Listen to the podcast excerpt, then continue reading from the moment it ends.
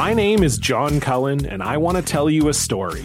It's a story about a scandal, broken relationships, gossip, rumors, money, corporate rivalry, and curling. It's the story of Broomgate, how a single broom, yes, a broom, turned friends into foes and almost killed the 500 year old sport of curling. It was a year I'd like to forget. Broomgate, available now. This is a CBC podcast.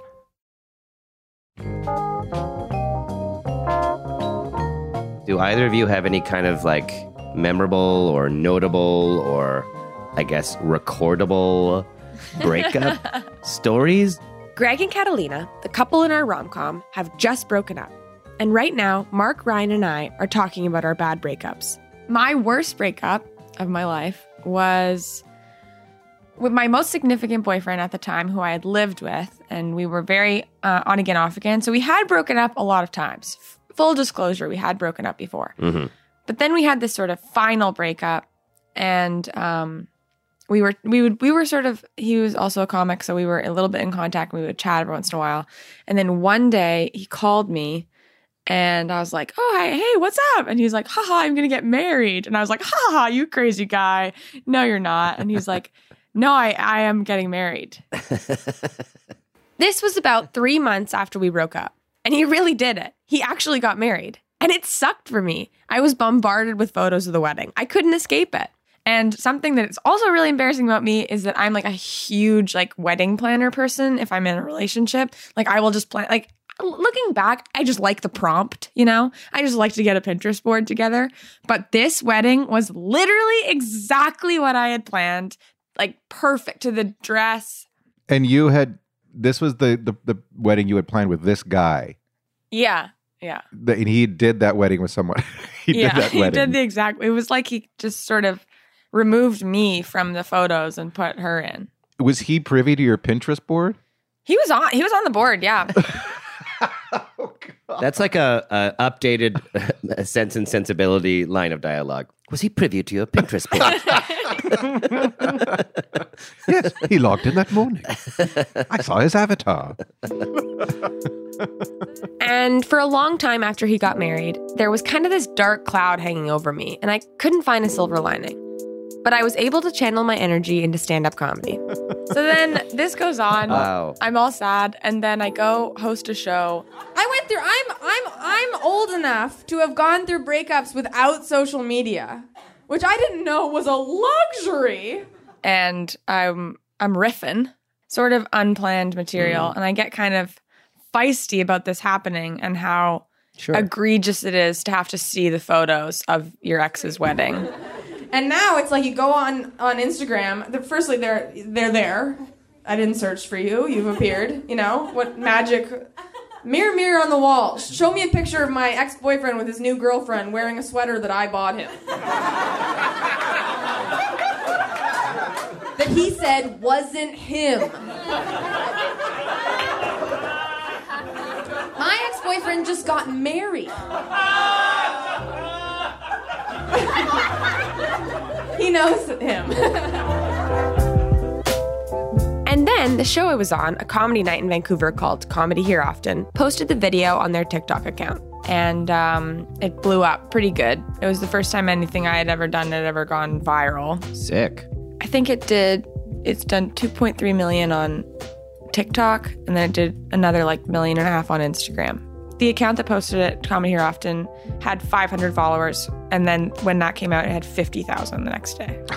Whoa, that's viral. Uh, But when your clip goes viral, it's not like the movies. It doesn't skyrocket you to fame. You just get a bunch of unsolicited feedback.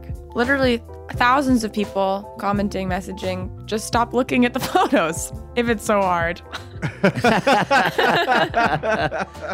yeah, as if it was that easy. Why wasn't our rom com based on this story? Why it, was, it seems like a Yeah. pretty solid. It would have saved us a lot of legwork. Yes. Hmm, that may be true, but that ship has sailed. And besides, rom coms aren't about couples breaking up and staying broken up. They have to get back together. And that ain't happening in my story. Our movie, on the other hand, has a couple that had a fight and broke up. and now we need something to bring them back together. A grand gesture, a big speech, an expression of love that's going to show our audience that this couple is for real and their love can withstand any test. We've torn our couple apart. Let's put them back together. It's Let's Make a Rom Com.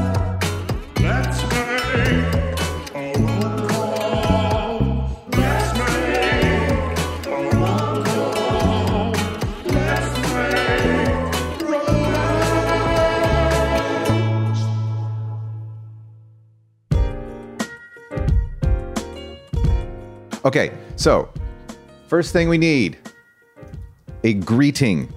What's up? Right now, we're trying to come up with a big, flowery, emotional speech for our romantic comedy. Uh, Maddie, could I get an ordinal number? That's like second, third, first, um, last, First. first.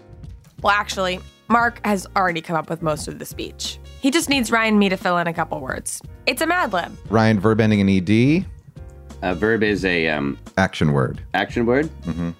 EDA. Mm-hmm. Dodged. Dodged. Dodged. I don't know what's more troubling that this is how we're trying to write our movie, or that my writing partner doesn't know what a verb is. Uh, Maddie, an emotion.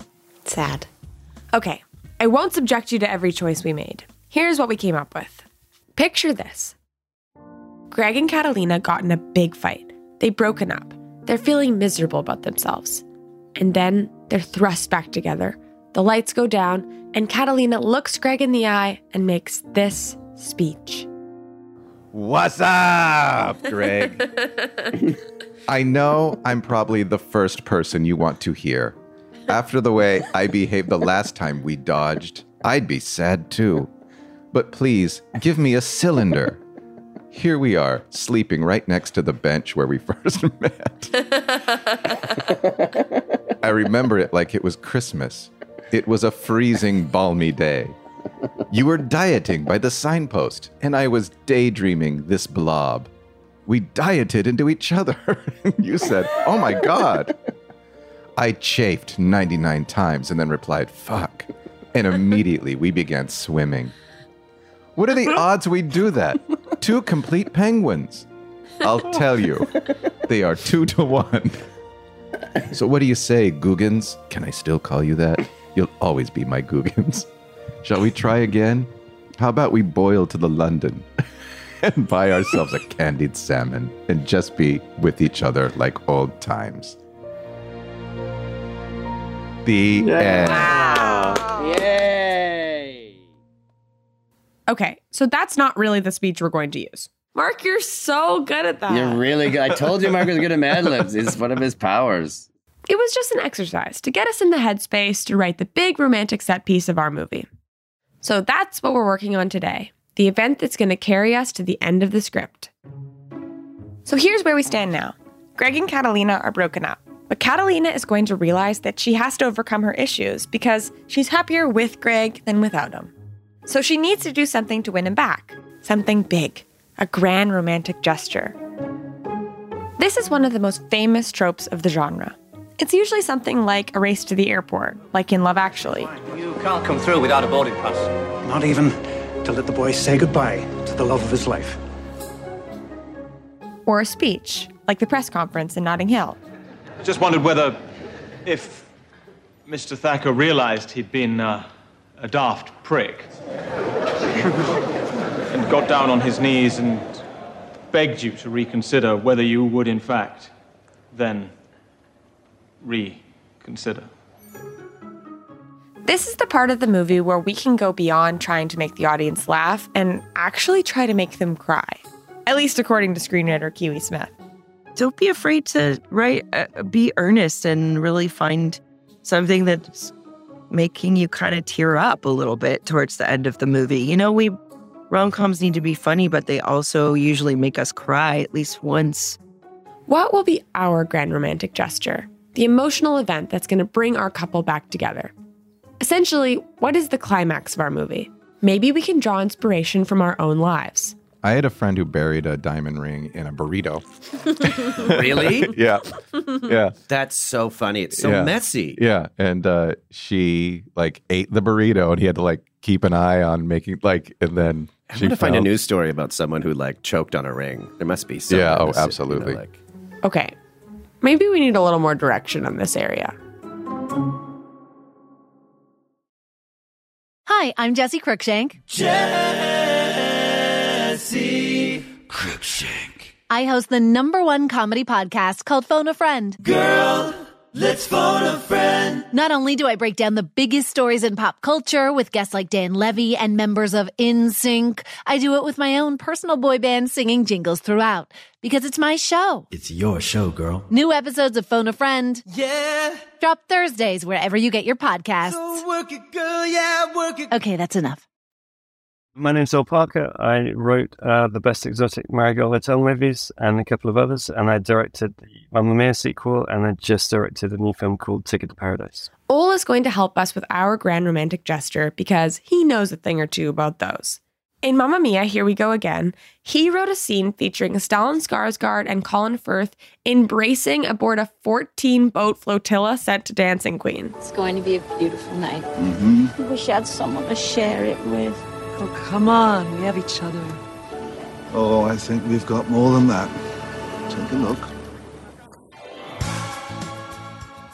But when he wrote that scene, he didn't know he was going to have to direct it. No, it was no, it was no, it was a disaster. when I wrote it, I was I wasn't meant to direct it, and so I merrily wrote. You know, they look out and it's like Dun- Dunkirk. I think I wrote in the script, and there's a flotilla of boats with everybody dancing. And then when I got offered the gig, I was like, I couldn't do that. I totally, I totally. And actually, in the 14th boat is me. At the I'm at the back. I'm in the back boat is my director's boat, and I've got like seven monitors in the base of the oh boat, my and I'm just shouting, like shouting into this radio, like helicopter go left and something go right. And I'm pretty sure they turned off my thing, and I was just shouting to myself. It was just um, they were just humoring me by letting me think that I was in any kind of control whatsoever. One thing we like about Ol is that his writing comes from a passionate and instinctual place.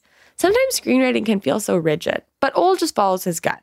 I should say that I don't have a clue what happens uh, literally the page after the one that I'm writing ever. I never do Really? what you're doing, so it's really impressive that you know as much as you do You don't outline? I never outline. No.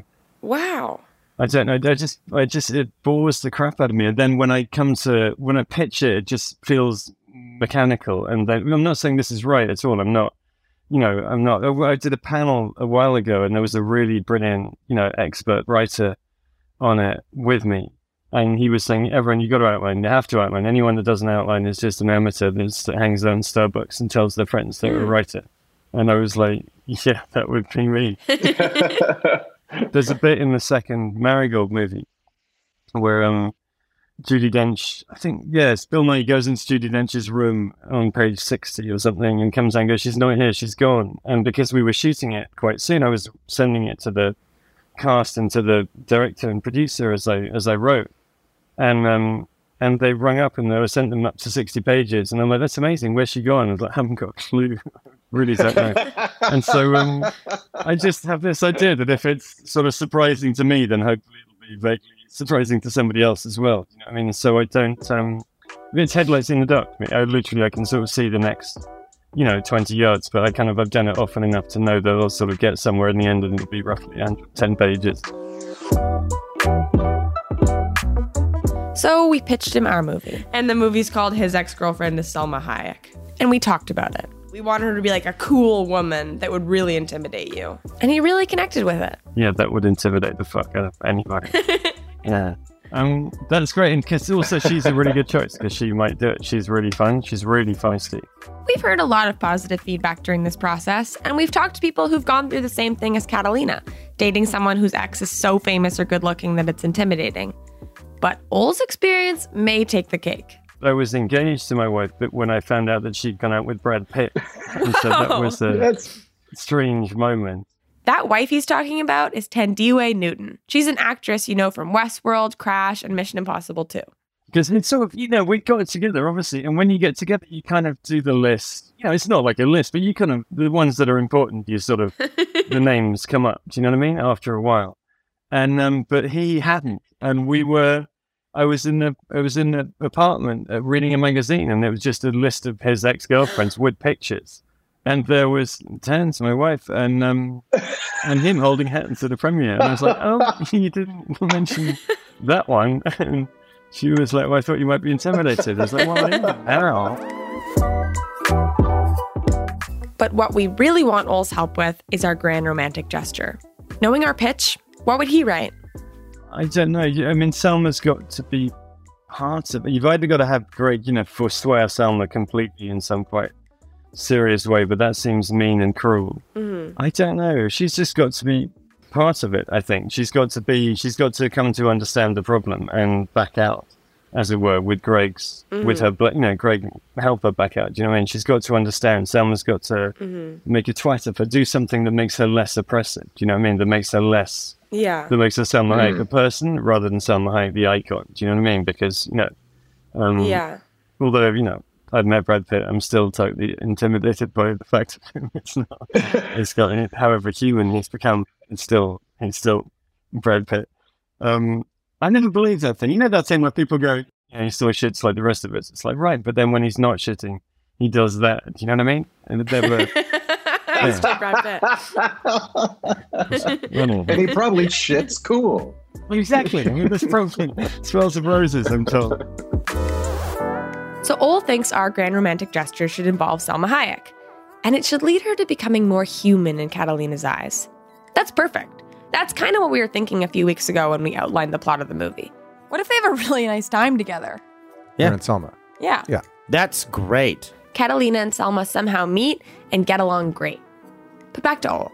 One thing we were wondering was about the anatomy of a grand romantic gesture. Take the scene and say anything where John Cusack is holding the boombox outside Ione Skye's window.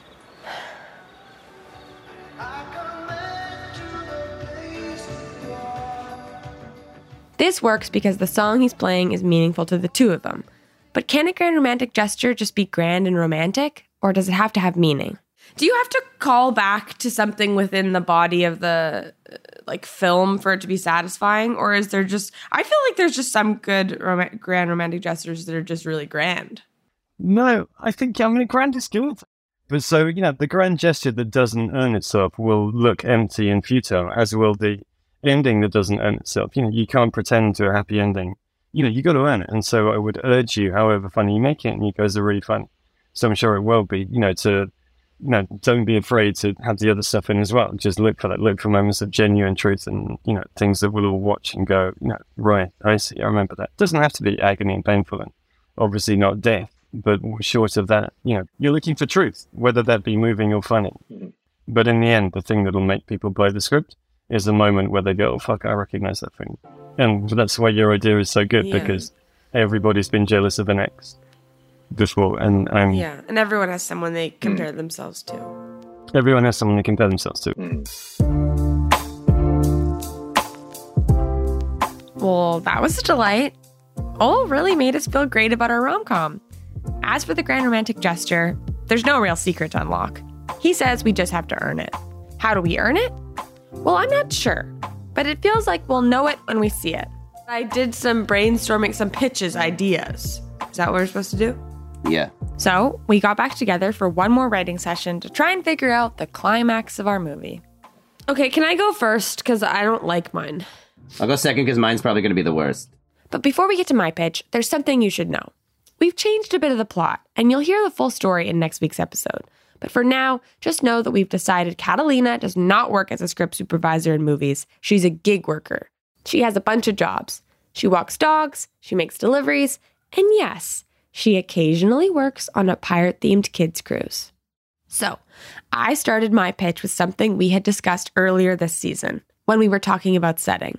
In screenwriting, there's a tenet where your climax should happen in the worst place in the world for your character. And yes, it's a tenant, not a tenant. Sue me. So I think in this, the scope of this story, the worst place in the world would be a Hollywood A list party where Catalina is not prepared to be there in some way. Okay. Hmm. So I kind of threw around like there's a premiere party for Salma Hayek. We've already know in the movie that Greg was invited because it's going to be in Chicago. Then I thought, I Googled is does Salma Hayek host a lot of parties? Because I, wa- I didn't know that about her, Oh, right? Nice. And Salma Hayek and Angelina Jolie threw a Halloween party when they were doing that movie they were doing. And then I thought, hey, we always talked about our movie being the end being in October because it's the most romantic. And um because also I don't think I've seen grand romantic gestures. You usually see them at Christmas, but what if you really like Halloween like I do? Mm-hmm. So it's Halloween, and Catalina's not going to go, and she's feeling so bad about herself. And then she has some moment while she's at work of realizing that she's wrong, and she needs to make a break for it to run and get Greg and tell him that she they should be together. Blah blah blah blah blah. And guess where she works? She goes to her. She's like, I gotta go to the party, but I don't have a costume. And the girl's like, What are you talking about? You're dressed up like a pirate right now. and then then she goes to the party, and everyone at the party is like so beautiful. They all look so amazing. They look so Mhm. Hollywood glam, and she's essentially in pirate drag. And she has like teeth blacked out. and and then she says, I really like Salma. And then Greg's like, What? She's like, We met and she's cool. And then she can be like, I love you and I, I miss you more than I want to be right. Hmm. And those are some elements that I had. Those I love it. My pitch involved Catalina meeting Salma Hayek, and it makes her realize she can defeat her insecurity. Because even if she's not the pirate and she comes into that, I could like watch I the feel shit like out of that scene and this have fun with grand it. romantic gesture sort of makes it seem like the whole point is like she wasn't pretty enough, and that's what she thought, you know, Mm. like and that she wasn't Mhm. glossy and pretty and rich enough. But I think it's also just like she's not she's not being perfectionist about it. You know what I mean? Like she Mhm. didn't. Yeah. She just ran there in her weird outfit, and it's funny. Yeah. Ryan's pitch also involves Salma Hayek. After Catalina and Greg break up and Catalina goes through her montage of sadness, she finally meets Salma Hayek.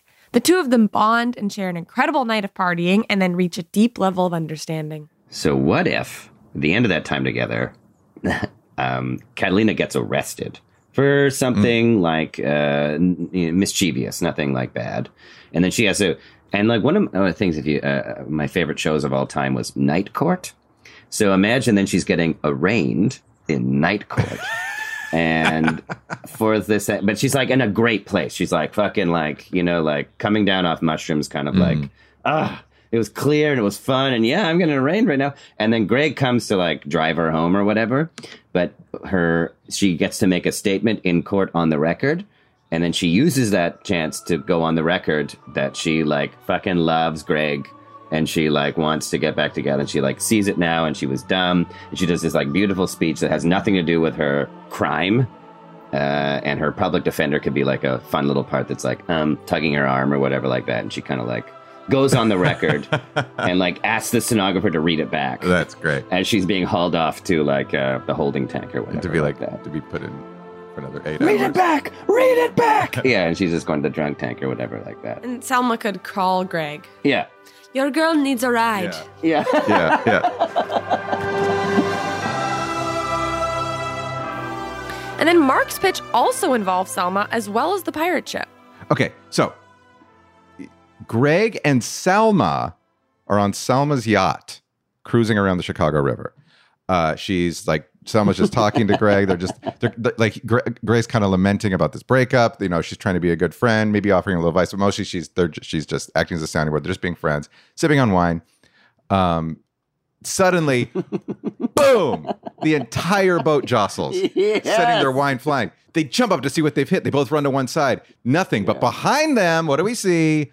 The giant pirate ship looming into view. And then a crew of seven and eight year olds, decked out in eye patches and tricorn, fire water cannons at the yacht. And they throw ropes and ladders over the edge. And before they know it, they've moored themselves to the yacht and they've boarded. And they're like, there's just dozens of kids screaming. And Catalina is barking orders at all of them. And she's like, and, and she's, so she like kind of boards ceremoniously from a plank. Salma and Greg are flabbergasted. Then Cat- Catalina orders orders the kids to detain the prisoners, and so the children like wrap them up in in in rope, and like they're like all they're kind of going with it, but like what the fuck is going on? Uh, Salma, uh, Catalina's like, sorry about this whole pirate raid thing. I, I tried calling you, but I, I think you may have blocked me or something. I kept getting sent to voicemail. This little pirate raid. And she's like, oh, hi, Salma. Salma's like, hello, Catalina. Mark also came up with a speech for Catalina to say to Greg. So she pulls out a piece of paper from her leather boot and unfolds it. She's having trouble because she has a hook for a hand. Um, and then she reads this speech Greg, I've never been good at asking for help. I guess it's because I don't want to inconvenience anybody or trouble them with my problems. My therapist says it's because I don't think I'm worth it. By the way, I've started seeing a therapist. It's just an hour a week, and the guy is very affordable. His name is Conrad, which is a name I didn't like, but now it's growing on me. Anyway, when we broke up, I thought, this is how it is, and it's never going to change. And I tried to get on with my life, but I can't stop thinking about you, Greg. I had nobody to do the voices of the penguins with, or to practice cooking weird recipes on, or to put my legs on while you watch a movie, even though I know it's kind of uncomfortable for you. So I asked Conrad for help getting you back, and he said maybe I should work on myself a bit and lean on my community for support. And that gave me an idea. So I did something I've I have a lot of trouble doing. I asked for help. I asked Salty if I could borrow his pirate ship for an hour, and he said yes. Then I asked this group of birthday kids if they'd help me raid a yacht, and they all said yes. Didn't take much convincing. Then I asked your wonderful friend Salma to help by bringing you out here on the river to be raided by pirates. She said yes, but of course she said yes because she's just as generous and lovely as you described her and to be. Oh, and I asked Dan the props man for help by making this little flintlock pirate pistol shoot flower petals, and he said yes. then she shoots her gun and like flower petals like cover Greg. I don't know if this is what Conrad meant, but I have to say I'm so grateful that I asked for help. I'm standing here in these leather pants and this hook for a hand, thanks to the help of so many people who have filled me with confidence and helped me to understand that I'm worth it. They all said yes. So now I'm going to ask you something, Greg. Will you help me by giving me a chance to show you that I am trying? I want to prove to you that I love me. I love you, Greg. That's easy. You're so impossibly easy to love. Now let me show you what I love about me so that maybe one day you can love me again too. How's that sound? Will you help me? Will you say yes? And then Greg says, yes. And then the pirates cheer and they shoot flower petal canyons and Salma cheers and everyone cheers. the end. That's amazing.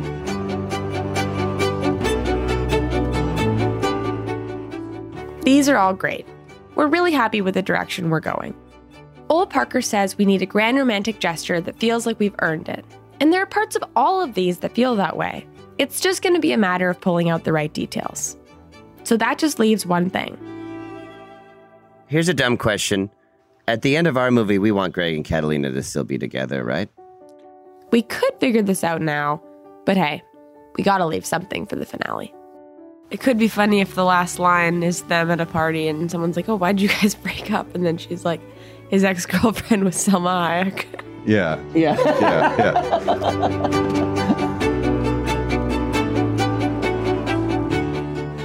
Next time on Let's Make a Rom Com, you're the studio executive and we're gonna pitch you our entire movie. Beat by beat, scene by scene. Tears, laughter.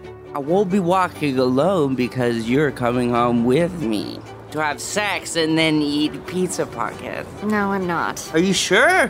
Mm, I'm 50 50, honestly. That's next time on the finale of Let's Make a Rom Com.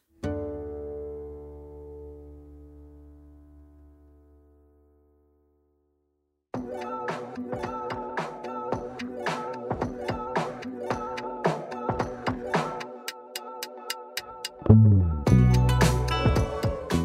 Make a Rom Com is a production of CBC Podcasts and Kelly and Kelly, hosted by Maddie Kelly, Mark Chavez, and Ryan Beil, and created by Kelly and Kelly. This episode is written and produced by Dave Shimka, Chris Kelly, and Max Collins. Coordinating producer, Lauren Berkovich. Associate producer, Rebecca Pang. For CBC, Jeff Turner is our senior producer. Executive producers are Cecil Fernandez and Chris Oak. And Arif Noorani is the director of CBC Podcasts.